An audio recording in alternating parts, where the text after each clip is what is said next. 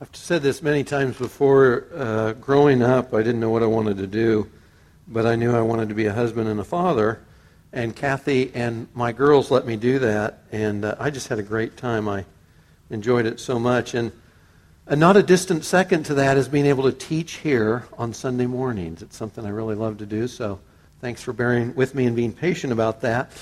I mentioned in a teaching a couple weeks ago that I thought Footprints in the Sand was kind of a cheesy poem that I used to see in kitchen and bathroom walls. And my good friend Alan called me afterwards and he said, uh, Mike, I know you didn't mean anything by that, but sort of someone else might hear you say that because you're up front speaking and teaching and and they might think footprints in the sand isn't so good or you know you got to be careful there and i thought man you know that is so right one thanks for even raising it right, and two, you know, that might have affected some people.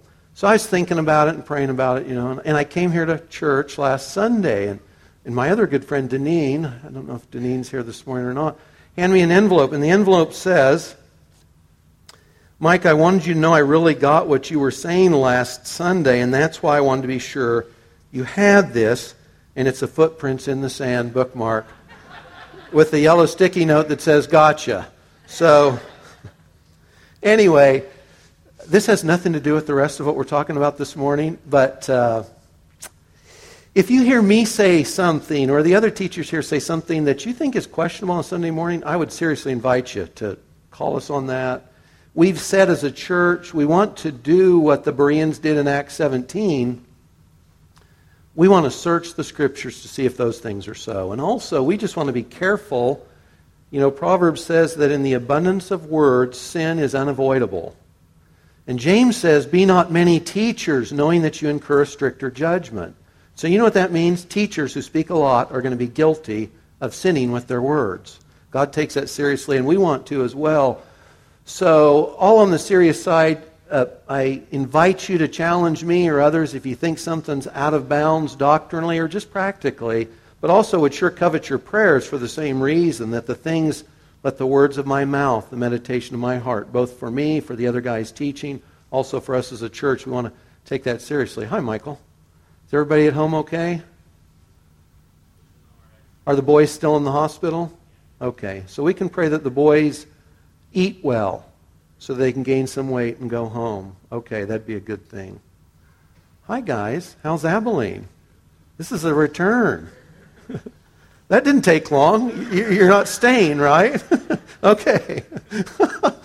okay. Well, let me, uh, with that caveat emptor on the front end of things, let's pray and we'll get into the word this morning. Father, thanks again that your Spirit's in us and at work. If this thing of growth and truth, transformation were left in our hands, we would be in sorry shape. Thanks that you're originating this path to discipleship, becoming more like your Son. And, and might, Lord, the words of our mouth, the meditation of our heart, be acceptable, be pleasing to you, Lord, in Jesus' name. Amen.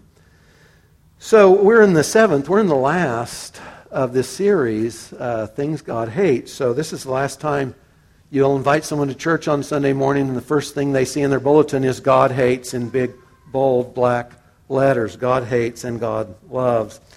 You know, uh, to reference or to frame this, you think back to the creation account, the chapters 1 and 2 in Genesis, and you remember one of the referring uh, refrains there is uh, God saw what he did and it was good. And so the physical creation, the cosmos, the universe, the plants, the animals, etc. and yet when he gets to the creation of man, the one who would bear his image, that's the first time in that creation account that God says there was something that wasn't good. And the thing that wasn't good was it would be aloneness. And of course, God never meant for him to stay alone, right? Because it would be male and female, chapter 1, that would bear the image of God, collectively in plurality. So God says that's not good. So, of course, he puts Adam to sleep, takes the ribs out, and fashions Eve. And when Adam wakes up, he gets it, doesn't he? That, that she's like me but different. She is my complement. I'm now complete. I'm what God meant me to be in a way that I wasn't by myself before. And so, in this perfection of creation in those early chapters of Genesis, God's perfection is represented not in Adam's singularity, but in the plurality that was man and woman. And that's what you see throughout. That God never intended mankind singularly to reflect Him, but rather that would always be in plurality. So they go along happily, probably not for very long, though, until temptation, you remember, is brought in in chapter 3. Eve eats the forbidden fruit, Adam follows her. And what God said would happen happens, doesn't it? So he said, if you eat that fruit, you'll die. And so immediately as they ate, it says their eyes were open, but they're open because their fellowship with God has been cut off. They've died spiritually in that moment. But one of the first things that gets sown into this perfect relationship that was meant to reflect God and God in the Trinity, this unity in plurality, one in three, three in one, the Trinity reflected in Adam and Eve collectively. But now, not only have they died spiritually, but do you remember what happens immediately when God comes in to question them? Adam blames God and he blames Eve. So, in other words, strife and discord are brought into this perfect relationship immediately. Strife and discord and friction and distance have now been inserted in the relationship between man and God and between Adam and Eve. And friends, that discord, that strife that was part of the fall, that's been with us ever since. It's one of the toughest sins to get around. And it's the sin that God says this morning, we'll look at here in just a minute, that He hates. I want to summarize, uh, if you've been here or not been here, this is the seventh message in this series. So let's walk through real briefly the first six things we talked about. You remember we said we're redeeming the language of God hating things, that not only does God love things perfectly that should be loved, He hates things perfectly that are contrary to His will and His nature. So, does God hate pride? Me with haughty eyes, tipping my head back, looking down on you, not giving you or God the credit God says he and you deserve. Absolutely, God hates pride. He hates haughty eyes. What does God think about lies and lying? Well, he hates them. They're the trait of the enemy. Lying is the currency of the kingdom of darkness.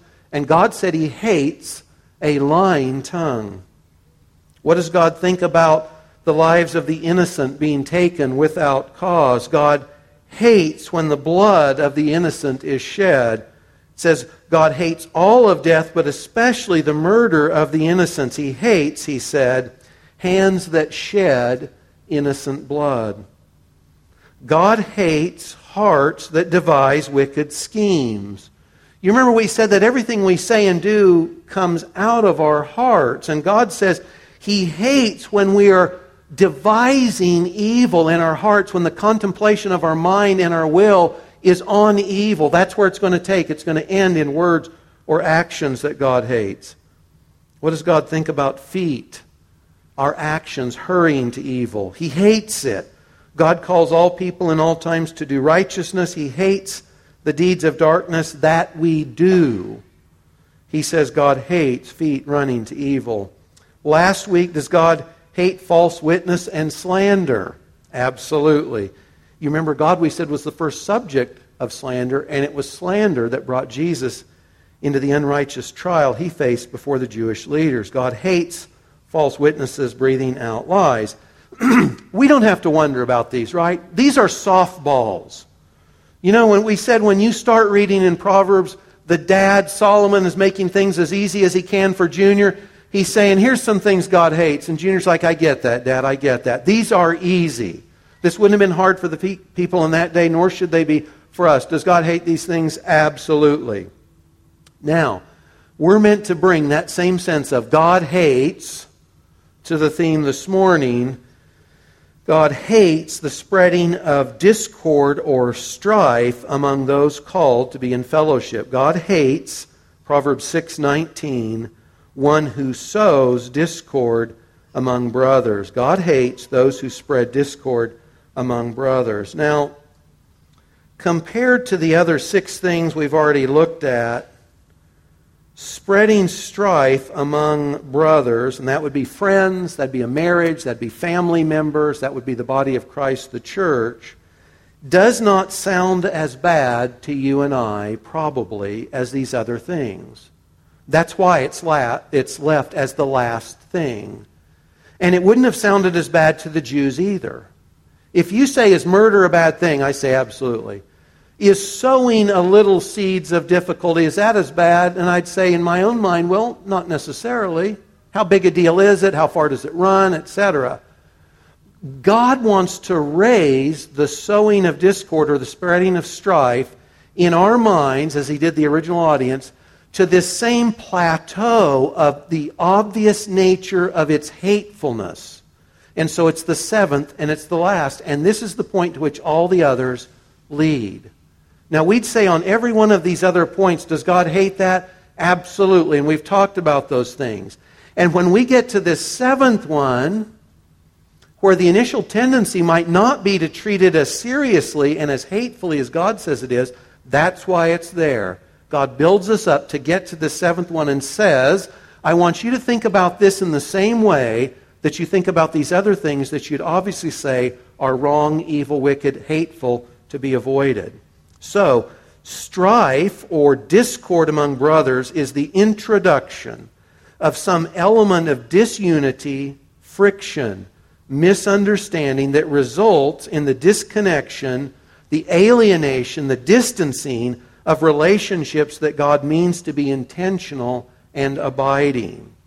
So, if you've got your Bible, uh, ESV is what we're reading out this morning, but I just want to look at the words that God uses there. To spread, to spread is to send out, to spread, or to let loose, or also to sow or to plant. This same word is used for instance, God spread or sent out Adam and Eve from the garden. Same word. Noah sent out the dove from the ark. He spread, he sowed the dove, if you will, out of the ark. Pharaoh would let go the Israelites in the Exodus. He sent them out. So this word has to do with what are we leaving behind? what comes what's the effect we leave with others what are we sending out what are the seeds that we're planting in the lives of others so that when we remove ourselves and go away what did we leave behind what is the effect that we've left on others the discord or the strife the hebrew term here is used only twice in the bible the other reference is in proverbs 12 or 10 12 hatred stirs up strife. It's a hateful spirit in me that stirs up strife or discord among others. The root word from which this word is used uh, means also strife or contention, and it's used this way a dishonest man spreads strife. It's always negative, and it's only the wicked, the dishonest, the liars, etc., who do this. A dishonest man spreads strife. A greedy man stirs up strife, discord, animus, or friction. The kind of people that do this are not the kind of people you and I would say we want to be. Strife, this disunity. And it's sown among brothers. This would be a relative, it's an ally, it's a confederate, it's someone with whom we're meant to be in relationship. So if we expand or extrapolate or amplify, God hates when we spread release, sow the seeds of, have the effect on others of, bringing division, distance, friction, contention in relationships meant to be close and mutually affirming. That's what God hates. And that's what He's elevating for us through the six other things. He's raising this up to that same platform. Some of the other verses that touch on this theme, all out of Proverbs, Proverbs 6 12 through 14 include these a worthless person, a wicked man with perverted heart devises evil, continually sowing discord. So think of the terms, the, the uh, adjectives about the kind of person who's sowing discord worthless, wicked, perverted. That's what God says about the person who's routinely sowing discord among others. Proverbs 16 28 it's a dishonest man that spreads strife. A whisperer separates close friends.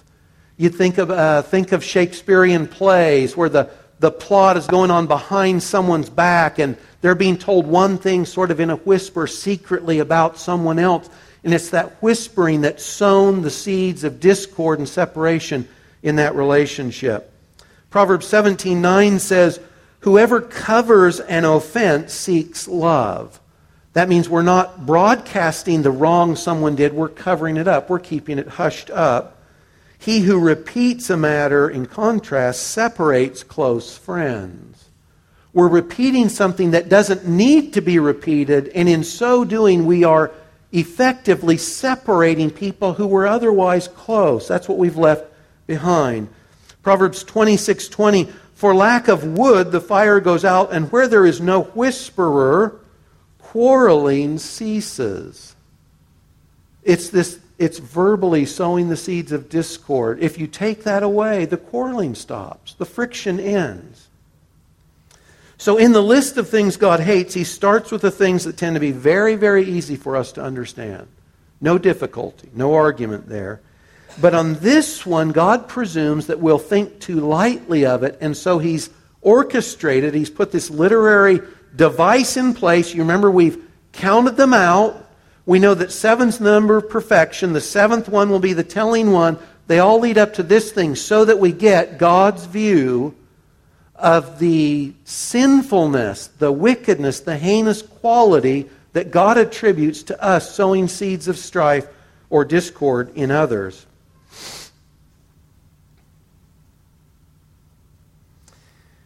Like the others, probably none of us here would say, I'm going out today to sow division in the lives of other people. We probably wouldn't get up and say, That's what I want to be intentional about doing. Probably most of us wouldn't say, I'm a wicked person. I'm a dishonest person. And so this is what I'm going to go out and do today. But there's lesser versions of this, of course, just as there are the other six. So these are some of the ways that we can sow strife and discord. And before I even get there, let me, let me see if you notice this too. Seven things God hates, or six things God hates, seven are abomination. Of the seven things that are an abomination to God, three have to do with our words. Is that telling? Almost half of the seven things God says He to this inevitably have to do with the words that come out of our mouth. There's no end to the destruction you and I can do, can bring about, can sow the seeds of by the use of our words. And Proverbs talks a lot about the use of our words. And you get to the New Testament, think of James, James 1 and James 3. You know, the tongue can set a forest aflame. There's no end to the destruction you and I can bring with our words. Conversely, our words have the power to build others up as well. So this is illuminating. Three of the seven have to do primarily with our words. You remember lies, false witness, and sowing the seeds of discord among others, all primarily about what we're saying to and about other people. So, some of the lesser variations on this theme unnecessarily repeating negative stories about others. We're sowing the seeds of thinking less about someone else when we do that.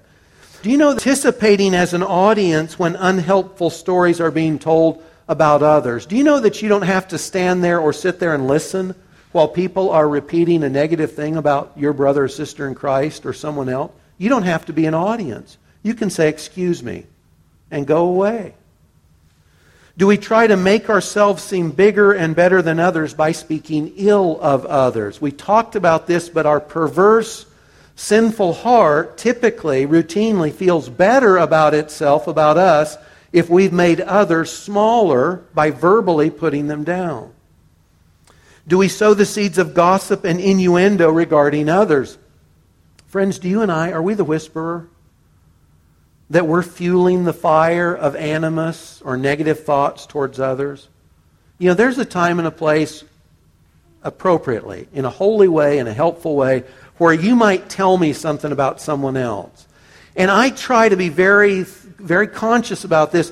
If I've spoken negative about someone else, or we've spoken negative about someone else, to stop and pray before we go on for that person.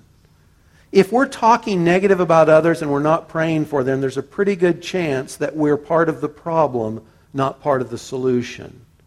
So being very careful about what we're sharing and why we're sharing it and with who we're sharing it. Do we serve up the morsels of accusation, charge, and countercharge? You know, of course, this is the this is the dealings of the devil. You remember that Satan is called the accuser of the brethren. That's what he does. You know, when you sin and I sin, Satan takes that accusation before God, and that's why 1 John says we have an advocate with the Father. Jesus is our defense attorney in heaven, and when the enemy accuses us at the throne of heaven, our advocate is there to say that sin has been atoned for and covered. But you see, the enemy is always accusing. Do we play his role in our relationship with each other by accusing other people? That's the wrong side of the defense desk to be on. We're on the wrong side. Do we refuse to serve others as they need and we're able? Do you see someone in need that you could help? You could be part of sowing the seeds of unity and help. You know, by the way, when we serve meals to other families, the babies have been born and we're helping mom and dad out, or someone's been sick, you know, they feel blessed when that person or that family shows up. Do you know their hearts feel knit to you when we do that for each other? You are building the unity of the body of Christ when we serve each other in the ways we can. It's a great thing. Or how about this last one? Do we refuse to forgive and restore relationships? This is a huge one. Someone said something about you they shouldn't have. They did something they shouldn't have. Are you willing to forgive as God has forgiven you and restored your relationship? Or do you hold them like this the rest of their life? You sinned against me. I'm not going to trust you. I'm going to smile at you at church on Sunday morning with my hand out. You don't see it, but it's there. Don't get any closer than this. We are part of strife and discord if we refuse to forgive and be restored in those relationships where such restoration is possible. Paul says in Romans 12, as far as it depends on you, be at peace with all men. Are we at peace as far as it depends on us with others? God wants us to have a sense of how big a deal this is. And so we've talked about the literary structure, etc. Uh, when Kathy was pregnant with our first daughter, Rachel, we were in a birthing class. And the nurse there is telling us about the pain our wife, talking to the men, of course, the pain our wife is going to be in in childbirth. And the nurse wants us to have some sense of what that's going to be like for her. So the nurse says, okay, guys, I want all of you to grab your lip and squeeze it as hard as you can. And now keep squeezing it, hard as you can. And she says, Does that hurt? And we're like, Yes, that hurts. And she says, Good. Now rip it over the back of your head, and you'll have some sense of the pain your wife will be in in childbirth. You see, we're squeezing her lip, and she's saying, Do you get it? And we say, Yes, yes. We're nodding our head, Yes. And she says, You don't get it. You don't. You don't know what that pain is. And that's the thing for us on this issue that God wants us to get it. How vile how absolutely from the pit of hell, sowing, planting, leaving the seeds of discord and strife in the relationships of others, this thing really is. Tear your lip over the back of your head to get some sense how painful God says this is. When I uh, was preparing this message, you know, Solomon says the end of a matter is better than the beginning. You know, I, I like starting series, and but I prefer ending them. And you know, you like to sort of end on a high note because it's kind of like the orchestra. You know, you're, you're, coming up to the crashing of cymbals, right? The end or the story you're reading, and it's up to the climax, and you want this short denouement where everything's resolved. And, but it's that last message, and I confess, as I was preparing for this, I, I thought, Lord, it just feels a little empty to me. And I think that's the point. I can't get behind this as easily, as willfully, as emotionally as I can the others. And I think God recognizes that about us. And that's why He set this whole thing up. Because He wants us to know at the end of the day, this little thing, this little seed I plant in your life or someone else's relationship, God says that seed is heinous. It's hateful. And He wants to change the way I see it and the way I think about this. You know, in the Sunday school, the Financial Peace University, Dave Ramsey says he wants you to feel pain when you spend money. There wants to be this sense of isolation. I've lost that money. Well, God wants us to bring the sense of, I feel it, to this whole thing about sowing seeds of discord in others. You know, as Christians that have been around the block probably a few times, maybe, you know, we say and we know God loves me. God loves you, right? God loves you. Jesus loves you. Uh, Jesus loves me. God loves me. God loves you. All singular, right? And that's true. Does God love you absolutely as you are in Christ, redeemed, future glorified, ready to spend eternity having a great time with you, each one of us singular? Absolutely. Right? Gloriously, thankfully, yes. Uh, is it just about me and God, though? Is it just about you and God? You know, it's me and God and our happy little huddle, and isn't life grand? You know, it's not, is it, at the end of the day? Because God has always determined to glorify himself and to bless us in plurality, in relationship, not singularly. We're singularly significant and important, but God has always meant us to be part of a larger body, a bigger whole. It's never about just you. That's humbling, isn't it? It's never about just me. It's always about us. Always about us. This is because of the Trinity, by the way. you know, in the creation, when God says, I want to make someone, something that reflects who I am, you know, and the Trinity is the model. The Father and the Son and the Spirit all harmoniously working and blessing each other. That's the model. So Adam, as a singular male, could never have reflected God in the way God meant his image to be represented on earth. Could never happen. Because God is a unity that's a plural element. He's a plurality that's a unity. And so mankind had to reflect that same truth. That mankind, man is singular, and yet mankind, we know from the creation account, is male and female. There's plurality. So God has always meant that his glory in us would be reflected in plurality. So there's Adam and there's Eve. And then, of course, subsequently, there's male and female. There's family. And there's extended family. There's the polis, whatever that political entity we're in, a city or a county, a state, or a nation. God always meant that this would be the case. And ultimately, for us too, there's the church. So, God means, has always meant, has always intended, that his own image would be on display in our humanity, and it takes the collective for that to be realized. You know, John's Gospel is probably the best place you can go in the Bible to read about this. And the passages I'm thinking about, Jesus says things like this The Father loves the Son, and the Son loves the Father. And the Father delights to honor the Son, and the Son delights to honor the Father. And if you think about God in Trinity, you see that it's throughout the Bible. We say the word Trinity is not in the Bible. That's true. But the Trinity is seen throughout the Bible. So the Father commands creation, the Son carries it about, speaks the word, and who is it hovering? Creation. It's always the beginning. The Spirit of God is hovering over all that at the beginning of the creation. It's always the Trinity in union working together. The Father sends the Son, the Son dies for our sins, and He sends the Spirit. We pray to the Father in the name of Jesus in the power of the Spirit. It's always the Trinity. And so God means for the relationships you and I in are in to be like those in the Trinity. And this is the deal. You know, the son never has to say to the father, I think you're shortchanging me. And the father never says to the son, Junior, you're out of line.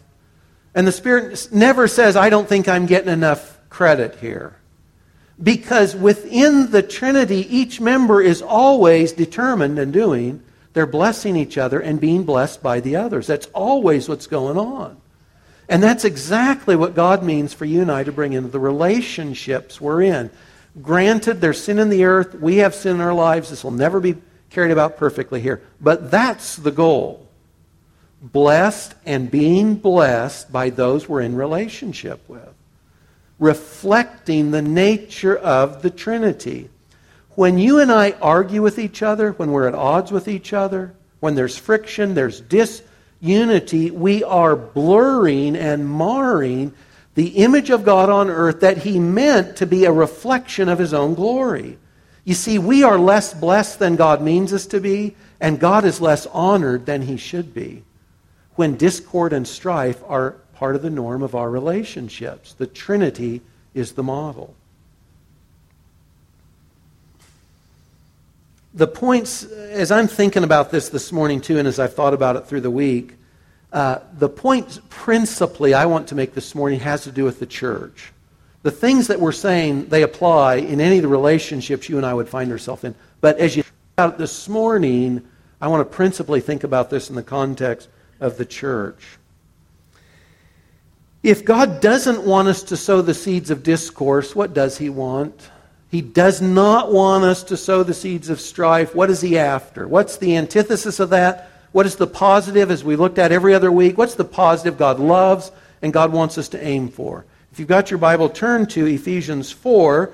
I think this is probably the best passage that speaks singularly to what God's calling us to. Not strife, not discord, but unity. When you read Ephesians, it's a great, it's a very, it's a typical, prototypical Pauline epistle, and that means it divides nicely right in the middle. First three chapters are all theology, second three chapters are all application. First three chapters, God's electing love has set me apart in his kindness in Christ forever, got all the spiritual blessings in the heavenlies forever. God saved me when I was dead in my trespasses and sins. By grace I've been saved through faith. It's not of myself. God's appointed all these works, these good works for me to walk in. In chapter 3, Paul's told me theologically, guess what? God always intended the church. Christ, in his crucifixion and resurrection, broke down the law, the wall that separated Jews from Gentiles, so that God could make one new man. Isn't that interesting? God broke down the wall that divided people so that people could be unified in Christ. That's chapter 3. He gets to chapter 4 and he begins the application. And he says, I urge you to walk in a manner worthy of the calling to which you've been called. In other words, appropriate to what God has done for you, is doing in you, has called you to, with all humility and gentleness, with patience, bearing with one another in love. And this is the catch eager to maintain the unity of the Spirit in the bond of peace. See, chapter 3 said this is what God's doing. He's, he's building the church. God is. Chapter 4 says there's a unity there that you need to maintain. God is after a unity, friends. That's the deal. If you look at verse 3, eager to maintain the unity of the Spirit, eager means hurrying, endeavoring, giving diligence. Does that describe your effort and mine towards unity in the body of Christ? That's, those are action words, aren't they? That, that requires work. Um, maintain, to attend to, to give attention to, to guard, to watch over. I'm hurrying to guard, to preserve this unity, this agreement, this camaraderie, this accord that is given to us by the Spirit and by virtue of our inclusion in the body of Christ. It's important to realize in this formula that you and I never create unity. You can't do it. God's done it. He says, I've given you this thing, this spiritual union with each other, and my call to you is simply to maintain it. Like a garden, you're going to work at it. Just think of the Garden of Eden. It's a beautiful garden, everything's there. You're just going to tend it. But that requires some work and some thoughtfulness. So the Spirit creates the unity Jews and Gentiles are now one person in Christ. Christ has but one body. And by the way, in Ephesians 4, it says there's one Lord, one Spirit, one baptism. That's the whole thing. There's unity now. It used to be division. No, Paul says it's all gone. Now you're called, whoever you are, in the body, if you're a believer, you're called singularly to this union within the body of Christ, Christ's church. The maintenance of that, Paul says, is hard work. It requires diligence. This does not just happen. And you know that if you've been around at all as a Christian. You know this does not just happen because our sinful nature, it's like a weight, not just happen. Our feet. And if you're not swimming hard, it's pulling you down to the bottom. It does not just happen. Paul says you've got to be intentional about it. It requires, Paul said, humility, gentleness, patience, forbearing, diligence, attention, and guarding.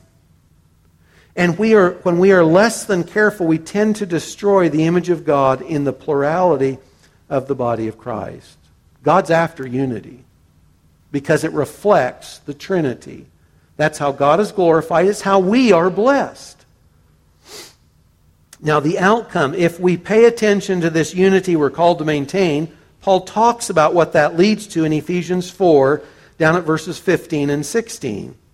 So Paul says, speaking the truth in love, we are to grow up in every way into Him who is the head, into Christ, from whom the whole body, joined and held together by every joint with which it is equipped, when each part is working properly, makes the body grow so that it builds itself up in love.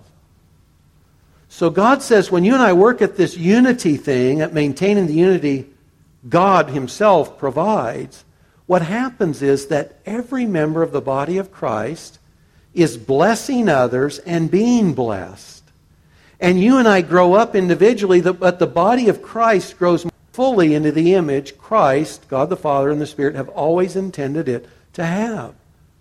So the unity produces the growth in which everyone is doing their part, is contributing to the whole, blessed and being blessed. God is honored and we're built up. That's what happens when you and I work at maintaining unity. You know, occasionally, I had a conversation not long ago in which a friend says once left a church. And, you know, if you talk to others about uh, past church experiences, and they'll say, I left for this reason, I left for that reason, whatever. Remember in this conversation, it was about I left because the church, a congregational model, would not uh, basically put someone out of fellowship no matter what they did. And they said, I realized I couldn't stay there and stay there. You know, if a church isn't willing to practice church discipline, which is a requirement in the New Testament, You've become a club. You're not a church anymore. You're just a club. So he said, I, I realized for that reason I left. And you know, occasionally you'll, you'll talk to someone who says, you know, the church that I used to attend, they, they went wacky on this doctrine of, and then name the doctrine, whatever. Doctrinally, on something that was baseline, something that was foundational, that was important, the church took a hard left, and I said, I am not going there. Some issue of orthodoxy was at stake, and they've said, I'm not going there. But you know what? Those departures from local churches, they're about this big on the percentage. They're rare. They're not the normal reason people leave churches. Do you know why people leave churches? You know the normal reasons people leave churches? Because you hurt my feelings. Because there's been a personal rupture in my relationship with someone else in the church. That's the normal reason. Uh, you spoke ill of me in a way I wish you hadn't of. Um, there's a private feud, and I'm not going to forgive you. There's a disagreement. The church leaders just don't get it. You know, I know where this church should be going, and they don't get it. And so I'm leaving over that. How about this one? I'm leaving because the carpet picked for the new church isn't the color I wanted. I wonder if that could ever happen to us. I wonder if the things that we threw away from that new building, I wonder if we should have kept them. Wonder if we lost anybody over that. You see where this goes. Guys, it's usually not orthodoxy, it's not orthopraxy. That's usually the reason we leave a church and leave a fellowship that we've invested in and that's invested in us. It's usually some little seed of discord and strife. And we're not big enough, that is, we're not humble enough, we're not biblical enough, we're not obedient enough to keep going when it's hard to do so. You know, this church is not immune to any of this. None of it. We are not. I am not. You are not immune to any of this. And we get chances to practice this. Are we willing to forgive? Are we willing to forget and go on? Are we willing to stop sowing the seeds of discord? Are we willing to invest in the lives of others in hard, difficult ways? Because that's what it takes. That's what God's after. God hates strife among brothers, and Jesus hates strife in the church. You know, we've been just, just been given a, great thing, a building, right? We've been, some of us have been here 17 years. You know how long we've prayed for building? 17 years. That's a big deal. Do you know the church, no, no church starts on a building. A building is not a church. We know that, right? A building is not a church. It's convenient to say the church, referring to the building, but that building is not the church, right? The church, the body of Christ, is not a building, it's not a structure, it's not limited in space and time. It's the body of Christ. It's we, it's plurality, it's you and me, right? That's the church. If you were given a, a, a great cathedral and your body is characterized by strife, that'd be a loss. You know, you read through Proverbs again, just gone through Proverbs. Maybe that's obvious in our Bible survey class. Uh, you know, better to have a morsel than feasting and strife. You know, better contentment in a home than uh, the dripping wife on the corner of the roof. Sorry, ladies, you know. Strife, a little with peace is better, God says, than a lot with disunity. The church is not a building, the church is not a program, the church is not the bank account, the church is us. And the unity God wants has to do about the way you and I treat each other. So God forbid the day when this church would ever be characterized by anything other than the way we worship God thoughtfully with our lives and the way we choose to treat each other. If we lose that, we've lost the whole thing. We have quit hating the thing God hates and loving the thing God loves when people are less important than places and things. So you can God will take you a long way down the road if you'll be committed to loving others. That means the unlovely, by the way. You wouldn't believe this, but there are times that I am unlovely. I know that's hard to believe, but talk to my wife. And you know what? I'll bet there are times that you're less than lovable too. And so if this thing works, that means we're really, not talk is cheap, we're really committed to doing what the Bible says, to forgiving and forgetting and going forward and praying for and serving each other. Jesus said, By this all people will know you, that you're following me. He could have put a hundred things in here, a thousand, a million, right? He just says one. They'll know that you're mine. They'll know that you're following me by the love you have for each other. This isn't even evangelism. By the way, if someone came and visited our church, would they want in this family anyway? You know what I'm saying? if you're practicing evangelism and you're sharing the gospel with someone at work and you bring them to their church, would they say, I want to become a Christian because I love what I see going on between the folks in your church? Or would they say, no thanks, the bar scene is better? Or whatever. Are we characterized by loving each other? Because that's what Jesus said would characterize us as his followers. Wind down here. Psalm 133 is a great great, very brief psalm on this subject. Listen to what David said Behold, how good and how pleasant it is when brothers dwell in unity, when mem- or when husbands and wives get along, or when family members bless each other, or when members of the church love and serve and forgive and pray for each other. How good and pleasant it is. It is like the precious oil on the head running down on the beard, on the beard of Aaron, running down on the collar of his robes we talked about this a couple weeks ago. If you say pouring oil on my head, running down my neck sounds good, it does not sound good. It sounds gross. I like to have unoily hair. How about you?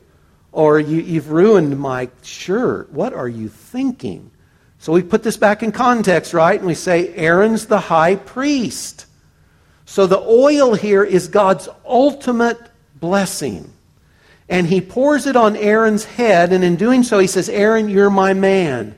You're the only one in all the nation that gets to stand in my presence and see me.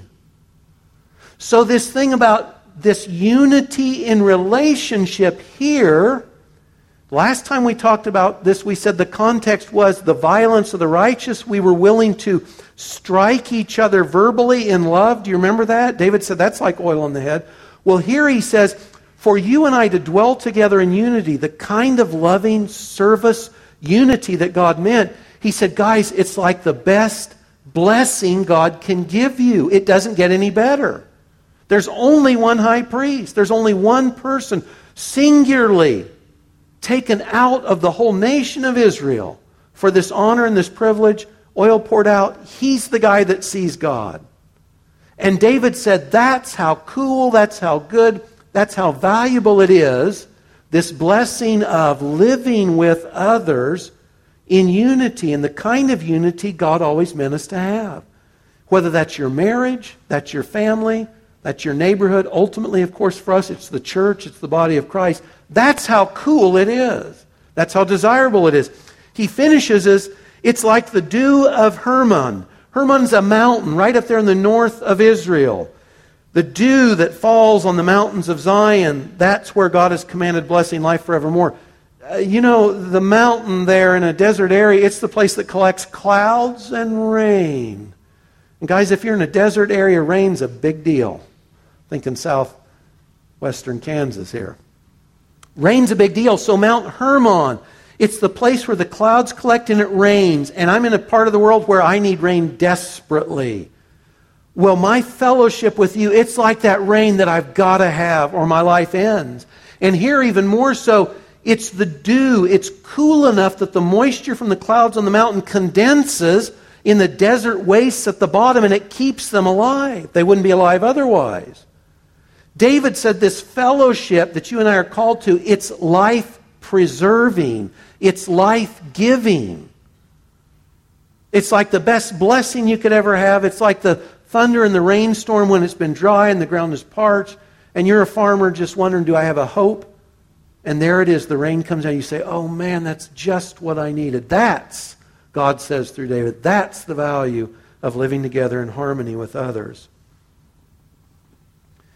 Do you know the, uh, the people you're sitting with this morning, most at least, and the folks we hang out with a lot, do you know you're going to be with them forever? Forever's a long, long, long time. You know, now would be a good time to work at getting along with each other, wouldn't it? To appreciating each other. Because we're going to be seeing each other forever. And I don't want any memories of you where I say, oh man, I, I wronged him back then. I don't know what our memories in heaven are going to be like. We're going to, we're going to cry.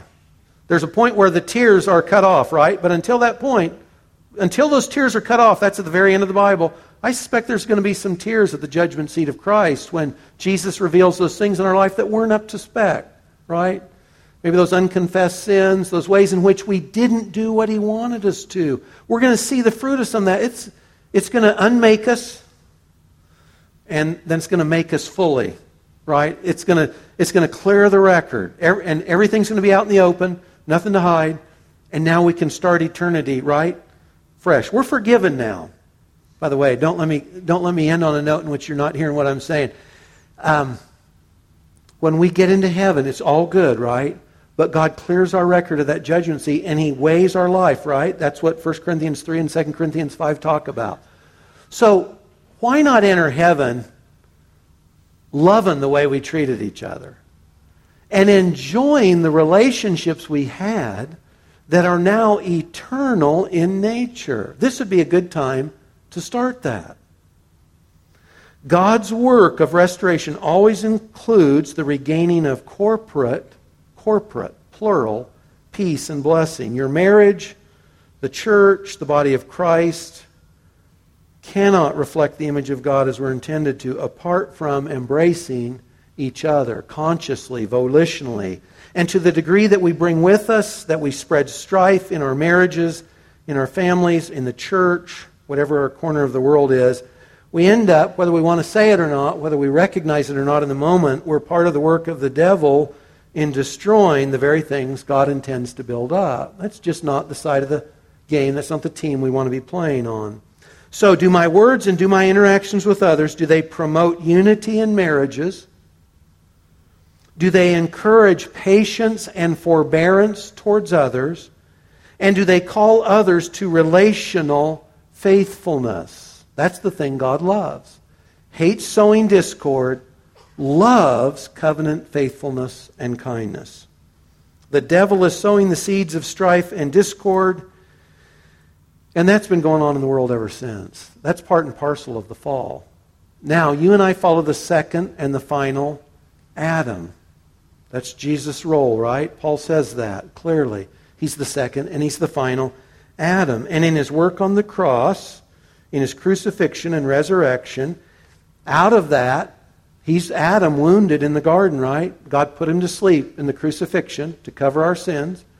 And God was taking out of him, and in fact is still taking out of Jesus' death and resurrection, if you will, today, men and women, boys and girls that are part of his body, his bride, the new Eve, the church. And we want to be part of seeing that bride, that church that Jesus loved and died for, built up in all the ways God intends. So may God give us repentance conviction, and grace adequate to refuse the seeds of strife and to embrace our high call to maintain the unity of the Spirit in the bonds of peace. by the way, in closing, the first element of strife or discord you and I need to settle is always with God. Always with God. If you don't know that your sins are forgiven in Christ, if you don't know that God is your Father and Jesus is your Savior, the first element of strife and discord to take care of is your relationship with God.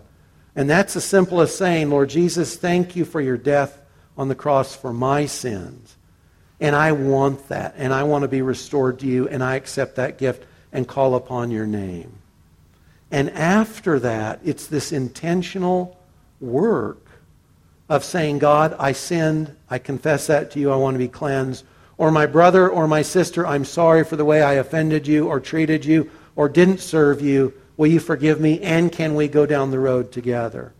So I hope at the culmination of the series, the, the big picture is Lord, we want to hate what you hate, and we want to love what you love. And the last thing on God's lips in this regard was not sowing strife and discord among each other, but rather working towards this unity of faith that glorifies Him and blesses us. Father, thanks for the power of your word, and we trust, Lord, that your Spirit is at work to make that real to us in the ways that matter. Father, thank you that you have set your eternal love on us. Lord Jesus, that our sins are once and for all entirely covered by your atoning sacrifice. And Lord, that the barrier that separated men and women, Jews and Gentiles, Lord, any of us, has been broken down in Jesus' crucifixion and resurrection. And Lord, would you help us to maintain that unity, to be seen as Christ's disciples by the love we share with each other. In Jesus' name, amen.